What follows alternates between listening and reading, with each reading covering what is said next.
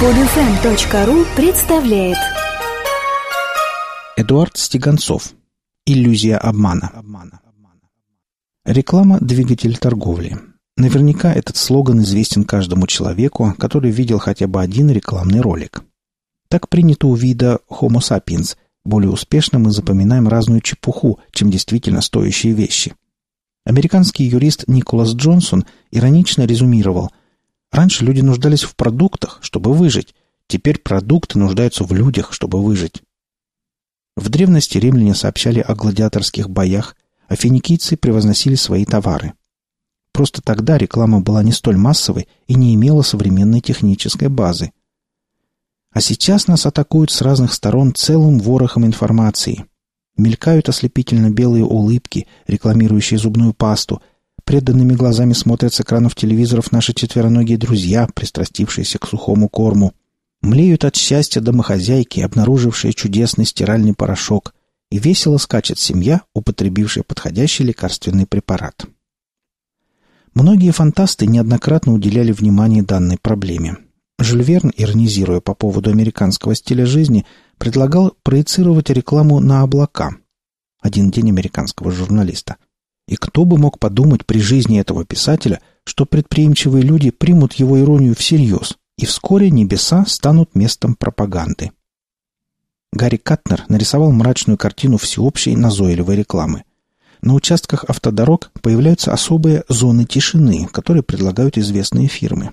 Именно там всплески рекламной активности наиболее маловероятны – Существует и эксклюзивное предложение – абсолютно изолированные жилые боксы для полноценного длительного отдыха. День не в счет. Рекламы безумствуют, мечутся, сотрясают воздух. Раза два по дороге я пересекал участки, на которых особые микрофоны гасили противоположные волны, и наступала тишина. Иногда шум на пять минут сменялся безмолвием, машина летела вперед, как во сне, и в начале каждой минуты ласкающий голос напоминал эта тишина — плод заботы о вас со стороны компании «Райские кущи». Говорит Фредди Лестер. Тогда это была преувеличенная фантазия, а сейчас, если отбросить некоторые несущественные детали, неотъемлемая часть нашей жизни. Энн Уоррен Гриффит описала экстенсивное расширение рекламы. Людей принудительно заставляют смотреть, слушать, Любые антирекламные средства, ушные затычки, запрещены законодательством, а в случае гражданского неповиновения полагается тюремное заключение. Люди специально идут на это, втайне надеясь, что хоть там избавятся от осточертевшей рекламы.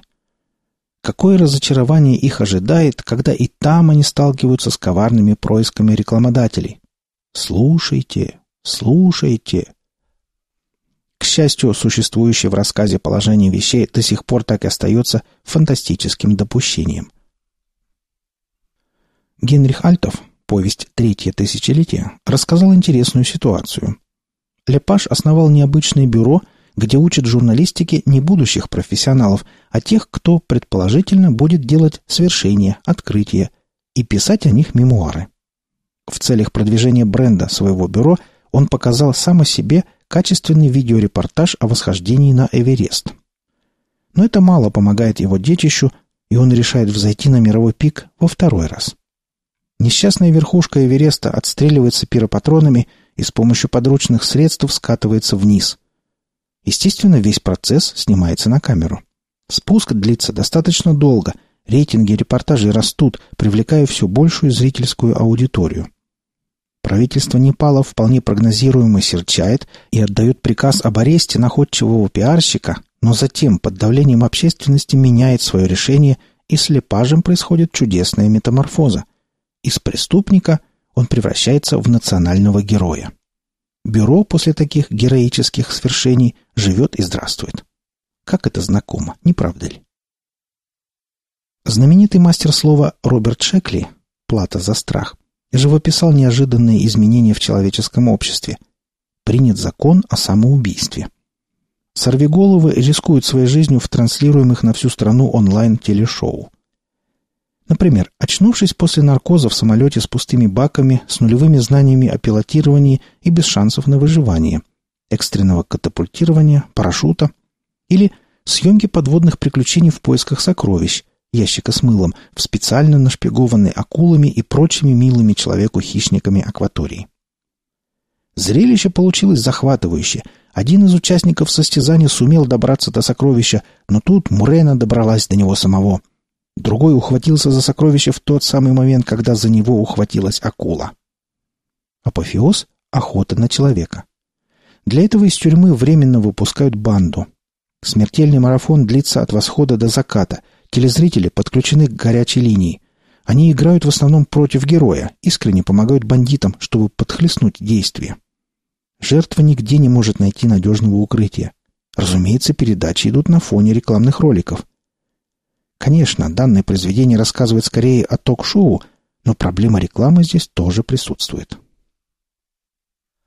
Мечтатели, как всегда, оказались правы, и многие их фантазии в данный момент весьма успешно используют рекламодатели с помощью новейших компьютерных технологий и нестандартных способов подачи информации. Например, видеореклама в местах массового скопления людей. Технология Indoor TV, которая теперь обогатилась разнообразными 3D-технологиями. Трехмерное изображение привлекает внимание потребителя, и картинка способна легко выйти за пределы экрана, затем также легко вернуться обратно, оставив неизгладимые впечатления в головах проходящих мимо людей. А ее главным козырем, в отличие от простых 3D-технологий, является восприятие трехмерных изображений без использования дополнительных средств, таких как специальные шлемы или стереоочки. Плюс ко всему, чтобы оценить реалистичность, совершенно не обязательно находиться непосредственно у монитора – Благодаря большому углу обзора и технологии пространственного воспроизведения эффект заметен на расстоянии до 100 метров.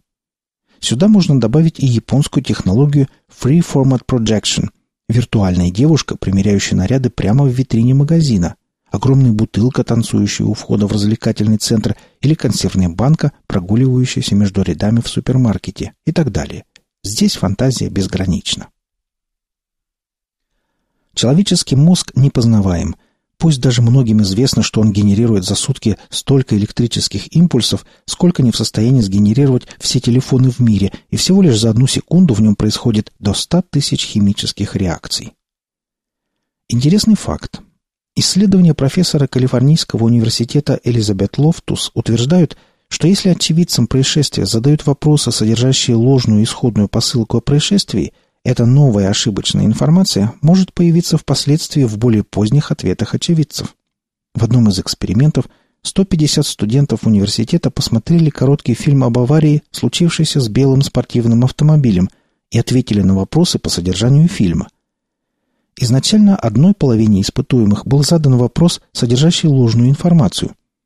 Как быстро двигалась по проселочной дороге белая спортивная машина, когда она проезжала мимо сарая – когда через неделю испытуемым задали вопрос об аварии, среди которых был вопрос «Вы видели сарай?», 17,3% из первой группы ответили, что видели, хотя в фильме никакого сарая не было.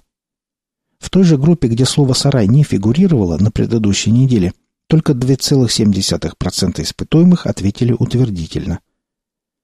Несложно сделать выводы, что манипулировать нашими чувствами, увлечениями и влиять на наш выбор довольно легко – Трудно вообще представить, куда нас приведет такое увлечение технологиями манипулирования.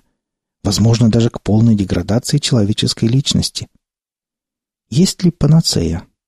Конечно. Думайте о прекрасном и не верьте тому, что излишне настойчиво вам пытаются преподнести в красивой обертке. Пусть даже в ваши окна постучится забавная киберптица и принесет в своем металлическом клювике сие радостное известие. Будьте благоразумны. Автор статьи Эдуард Стеганцов. Читал Олег Шубин. Скачать другие выпуски этой программы и оставить комментарии вы можете на podfm.ru.